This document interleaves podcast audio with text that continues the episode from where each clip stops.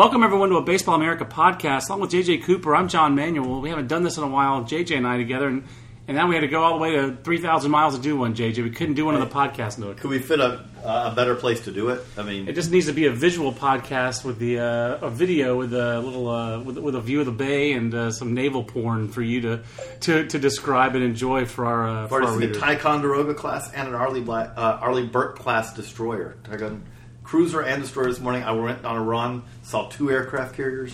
I'm happy.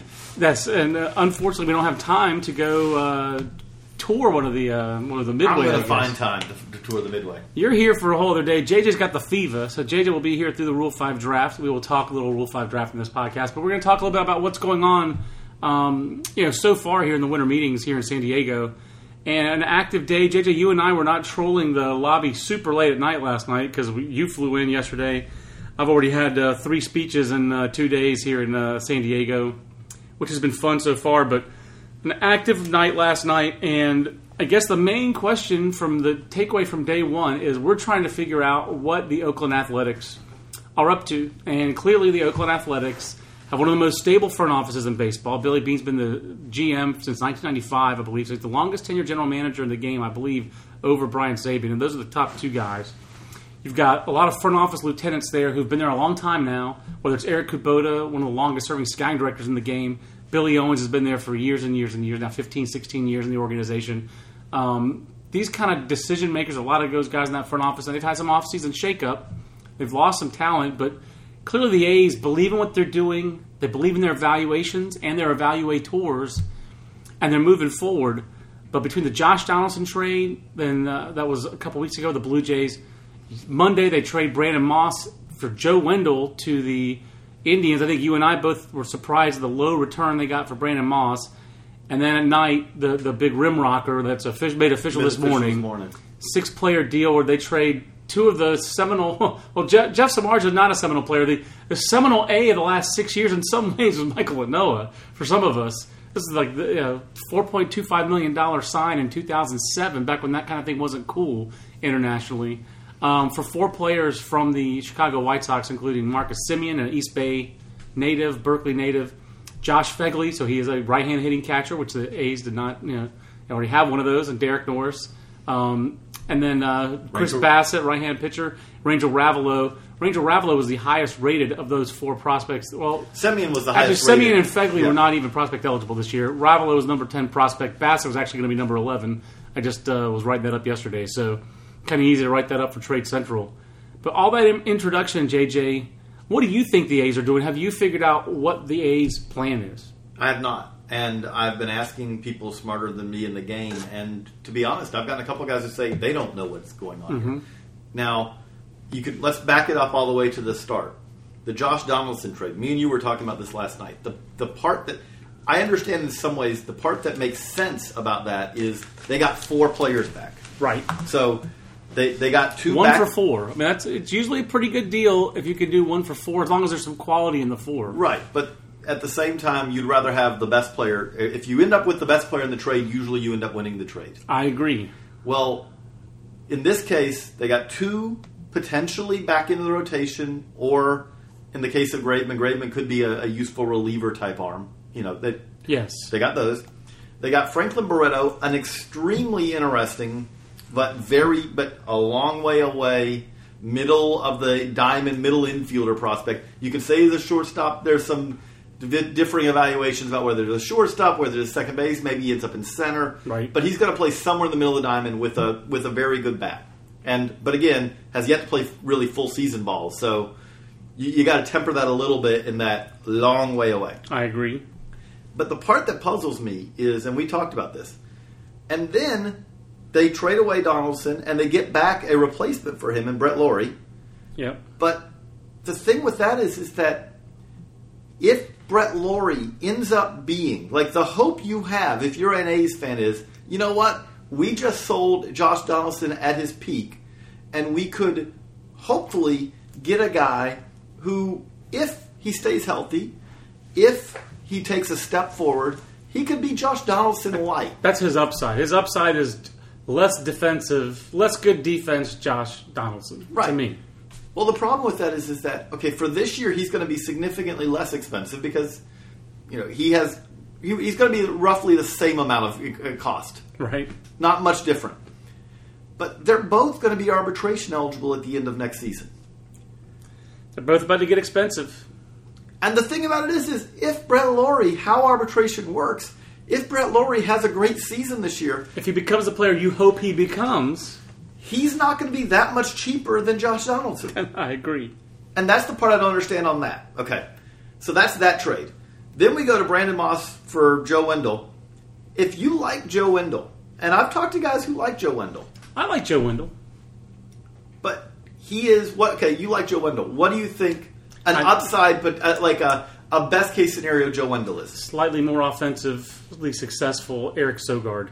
Just to put it in an A's context, I don't think he. I think he's a better hitter than Eric Sogard by a full grade, maybe two grades. If Eric Sogard's a 30 hitter, which he had like a 560 ops this year, so maybe he's a 30 hitter. That's to me, Joe Wendle's very similar.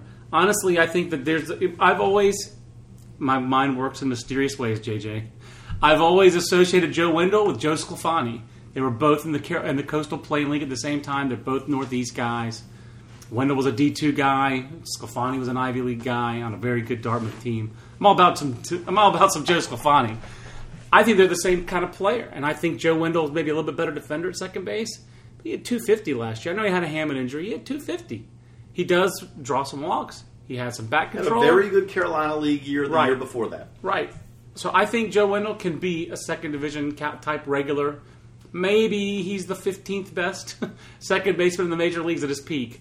Do I think he's a frontline player? I don't think they think he's a frontline player, but do I think he's a re- everyday regular second base? Maybe, but that's no sure thing. And, And, and, and Brandon Moss has big left-handed power. I mean, I understand there's a um, difficulty uh, issue with his hip and his But, but, the postseason hip, but the thing about the hip, though, is, is hip labrum injuries are something that we have a long track record with, and usually they are not a long term issue. Yeah, so I was surprised that that was all they got. I was surprised that that's all they got for Brandon Moss, and I wonder, you know, this is one of the things I wanted to ask last night to front office people, but I, I, I ran out of gas.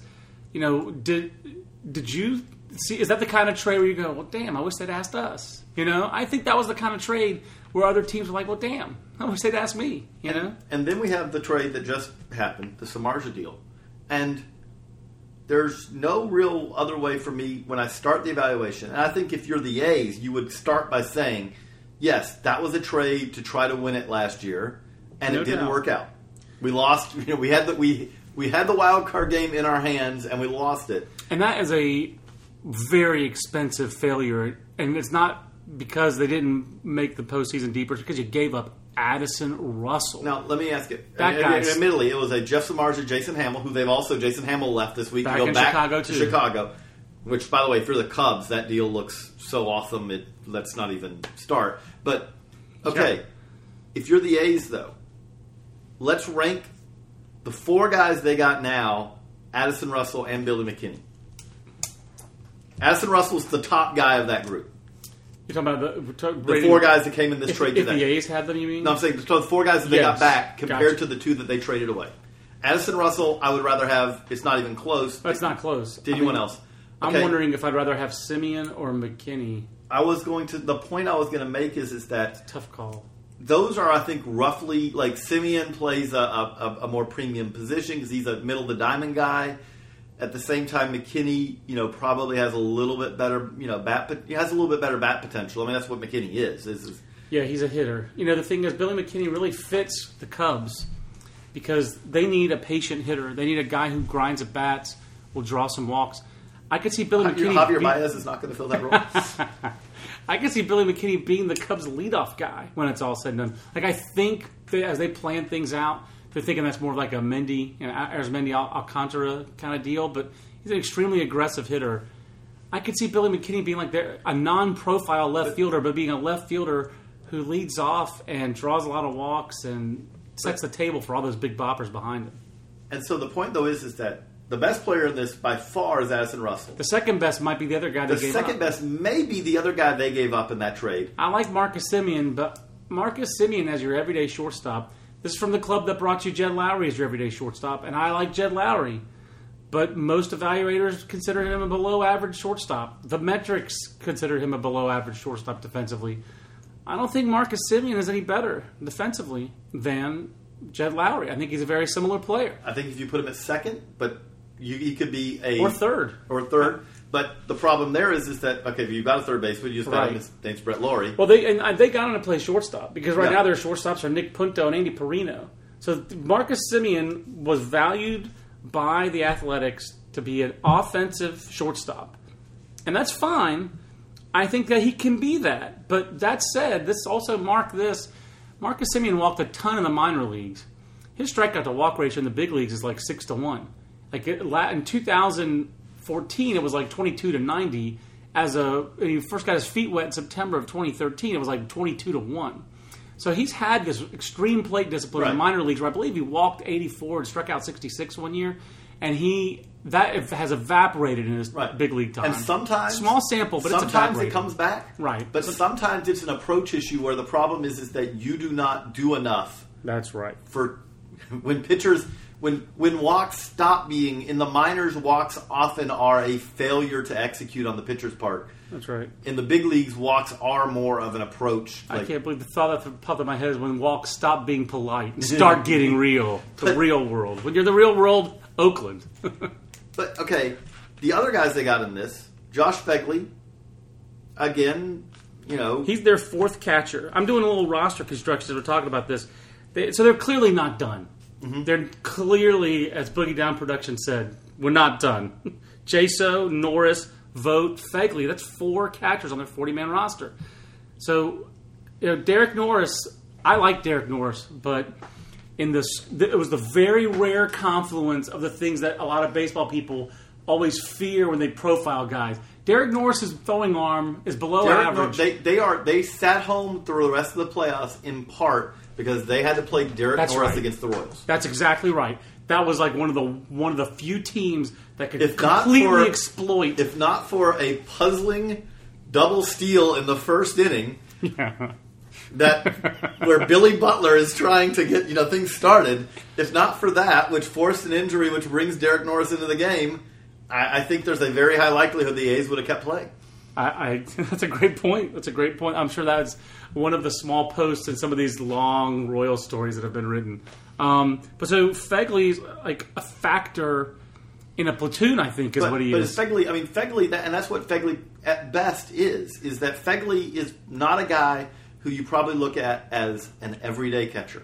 Correct, because if you did, I think the White Sox would have had him up last year because they've had a, a giant sucking sounding catcher the last two years. No offense to anybody Right. personally, but they just haven't gotten production behind the plate. Uh, then at first base, Ravelo is in that mix now, and I like Rangel Ravelo. We, we're we're the we're the high men on Rangel Ravelo. We like him. We- we do. But they even we're like, uh, is this is this an everyday guy? And it, and I can They tell clearly you, think he is. I can tell you that he was not one of the White Sox. If the White Sox organization was lining up its own top ten prospects, he would not have been in it. We were higher on him than they are. because he could hit. He can hit.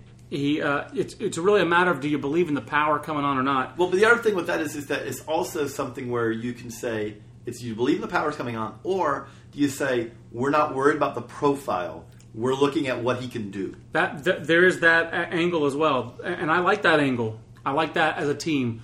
I like just talk sitting to, next to Dayton Moore yesterday at the giving him the Organization of the Year award. You know, one of the things that stands out about Dayton, he just said it in a simple phrase: "I like players." I like scouts and front office people who would like players and want and look at players through that lens. What, What can, can he do? do? Uh, you got to have Don't someone. just discount everyone as oh he can't do this. Right, you got to have someone in the room who tells you what he can't do, but you got to have someone who believes in what he can do.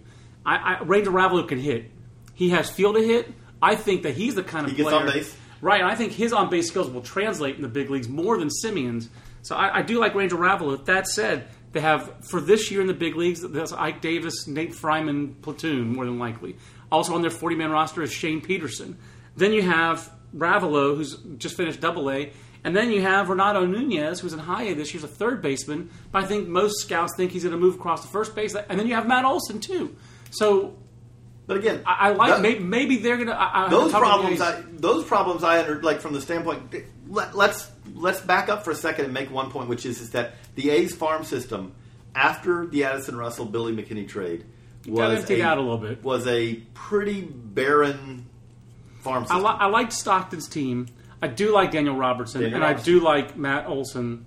I like Renato Nunez. I like some of those off they the bat. they They're have a couple years away. significantly improved their farm system, They have.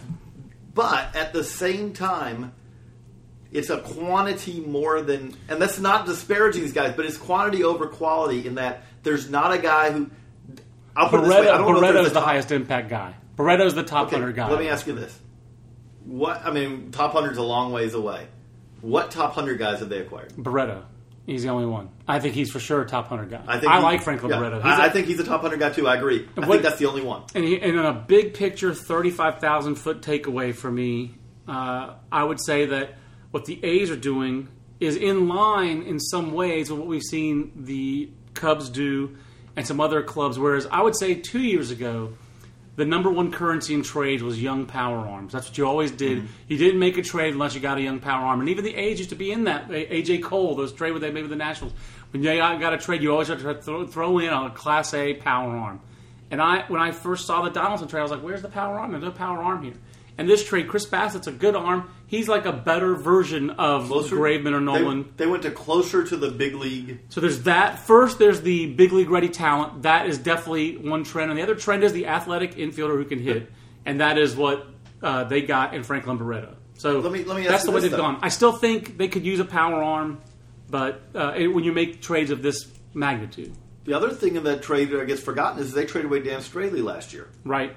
Yeah. Dan Straily versus these guys. I don't think he's as good as these guys. To be honest with you, I think Dan Straily's like I think Kendall Graveman. His floor is like Dan Straily. I like Graveman and Nolin better than a Dan Straily. I think Dan Right, Straily and AJ Griffin, and I love AJ, were a little smoke and mirrors that couple of years ago. And they do get AJ Griffin back from Tommy John this year. They do have, I think, fairly impressive pitching depth. When you look at their starting pitchers on their 40 man roster, Drew Pomeranz, Jarrod Parker coming back from Tommy John, Nolin, uh, Arnold Second Leone's coming back John, from. Tommy John, Scott Kazmir, Griffin, Gray, obviously Sonny Gray's the, the frontline guy that's left here, Graveman, um, Jesse Chavez, if you think of him as a starter, Chris Bassitt, if you think of him as a starter, but it's it is more It's a quantity. whole lot. Of, it's a whole lot of. A whole lot of if you love them threes, if you don't like them as much fours, if you don't like them as much That's right. fives. But the guys that you know this year, with- in, in the three year, in the two and a half year run, Oakland really had 12, 13 in the first half of 14. The guys you really identify with this team, guys who turned them around in a lot of ways were guys like Moss, Cespedes, Donaldson, All and Sonny Gray. Again, all stars not Sonny Gray's the only one who's left. All star in, in some ways, like I mean, it doesn't mean everything, but there are a whole lot of all stars they traded away. Yeah, they did. So, what do you think this does? Uh, th- yesterday did for the White Sox. JJ did the White. I mean, to me, the White Sox. I would not want to face them, and if they make the playoffs, I would not want to face Sale, Samardzija back to back. No, thank you. And- And then you added, they also signed David Robertson last night, Who which was a gaping hole at the back of their bullpen. back of their bullpen. filled. And I also think, like, do remember, like, the I think it's something that hurt them, not at a massive level, but Nate Jones getting hurt last year. it did hurt them. They get if they get him back healthy this year, and all of a sudden you move guys into smaller roles. The other thing I thought that that was not really mentioned with that last night is is that that reduces some pressure. I, we both thought that there was a chance that they were going to come out of spring training with Carlos Rodon uh, blowing Yeah. gas in the back end of their bull, bullpen. that is correct. Now this gives them kind of more reason to kind of wait and let him develop as a starter to kind of come up later in the year um, as a starter. But no, I think if you look at the White Sox in what is turning out to be a fascinating AL Central. It is. You know, the other guy, the, the White Sox, besides Nate Jones, they're looking forward to Matt Lindstrom coming back. I know that doesn't sound like a big deal, but it is to them. But it is because well, for, he was great for them in 2013. for 2013. one thing. Also, you need numbers You in do. the pen, and You they, do. they they they lacked numbers last year. But you look at them and you say, no, this. I mean, obviously, the key thing is is they got Jeff Samardzija, and they did not give up a guy who they cannot replace with very little pain. I mean, Marcus Semien for them they saw as a uh, you know as, a, as an extra guy. They Right. saw him as a utility Well, even guy. if he's a utility guy, and they have guys. They have Carlos Sanchez right there, ready for that. Micah, Micah Johnson, Johnson. ready for second. and he Micah wasn't going to play shortstop for them because they have a better shortstop. That's right. So Micah Johnson will be their second baseman. I can almost guarantee you in 2015. I don't, I don't know if he's ready or not. Uh, you know, he's finishing classes this And, fall in and he Indiana. needs to get healthy because that was really what hurt him last it year. It was a hamstring, Hamstring tweak. For a speed guy is you know if you want to wonder why his stolen bases fell to the floor, you can't run when your hamstrings hurt. That's it. That's it. So And his and when and when he's a guy if he can't run, his batting average is going to suffer too because that's where he gets part of his you know the American League Central, though, really outside of the Twins, hey, you uh, know, Torii Hunter went there and, and he said he went there to win, and it's like, wow, okay. But the, twin, but the, the Twins are though they're interesting not in a 2015 standpoint, but they 2016 for them can't go as wrong as 2015 did from the standpoint of Sano and Buxton. One would hope. Let's I- hope. I mean, like the whole the industry wants to see a healthy Byron Buxton, but I mean, obviously Kansas City, uh, you know, is not. They haven't made a big move this offseason. Really, all they've done is they've lost Billy Butler, and they're seem primed to lose James Shields. and they're and they're seem primed to lose Nori Aoki, which isn't a giant, but they, they have Right. holes. They they need they they got to, but they did actually bring back Luke Hochevar, which Right. again I think I, I tweeted this, but they're going to make guy. they're going to make they're going to make some kind of move because they have more holes than they can fill really in free agency, and as much as having a great bullpen is great, uh, uh, having a bullpen that goes Jason Frasor in the fifth, Luke Hochevar in the sixth, Kelvin Herrera in the seventh, Wade Davis in the eighth, Greg Holland in the ninth might be a little bit of overkill. Like you could trade Holland or Davis. You do have Andy McCullough tweeting this morning that mul- multiple rival executives told him last night the Royals were telling teams that Holland, Davis, Herrera were not available. Do you buy that or not? Again, I don't from the standpoint of I, I, they could do a different approach because they need right now. They're also they don't have a fifth star. If you lose Shields, Yordano moves up, you know, to be their new number one. You know, you move everyone up, but they don't have. I mean, that's probably Brian Flynn if it, if the season started right now. So that was their other big move. But if that's the case, well, then the other approach you can do is, is just say, okay, Brian, give us four, give us good, give us a good four. If you can give us five, we'll have a you know we'll have a party tonight. But and then we're just going to turn it over to the pen. Right. Now they can do it that. I mean, it would be a fascinating approach. It would be the Will Lingo uh, approach gets closer and closer. That's right. By the way, the uh, news as we're breaking as we're recording is Francisco Liriano signing back with the Pirates for $13 million a year over three I, years. I like I I like too. what the Pirates are doing. I mean, they brought back Burnett and Liriano, and again, the thing about it is, is they brought up a lot of guys, but they still have Glasnow and Taillon who are not that far away. That's that's a good situation. And again, Right, I agree. the Centrals are both divisions, both central divisions are really, really interesting. Um, I'm pretty fascinated. JJ, what move? I mean, I think a lot of people here are talking about Jon Lester. That sounds like that's the big shoe to drop. That also involves a potentially a central team with the Cubs possibly being in there. What are you looking forward to uh, the rest of the week here in San Diego? I mean, like what's We'll, we'll, we'll probably have to do a second. We'll have. I was going to say because we'll have to do a second Rule Five podcast, but uh, and maybe another one. I'll probably do one after the Rule Five also. But uh, but no, we might just have to do a hangout for that one. That might be more fun to do as a hangout. yeah. But the, I'm worried about, back in I'm worried about the internet connection on that, like because we've you know I, don't- I don't want a uh, 2013 draft uh, re, redo. That's true. The worst but that makes me laugh time. really hard.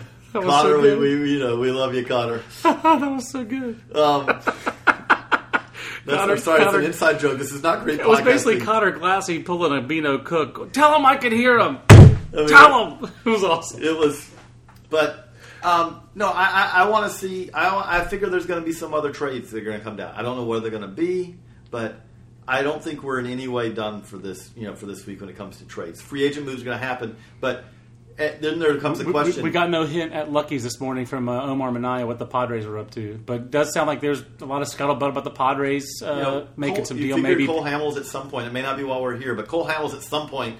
He's the only tradable asset that the Phillies Right. have. I can report that um, that the Andrew Cashner giant poster on the side of Petco Park has been undis- undisturbed. There, there was no workman out there getting ready to take Andrew Cashner. I mean, Tell him it was awesome. It was, but um, no, I, I, I want to see. I, I figure there's going to be some other trades that are going to come down. I don't know where they're going to be, but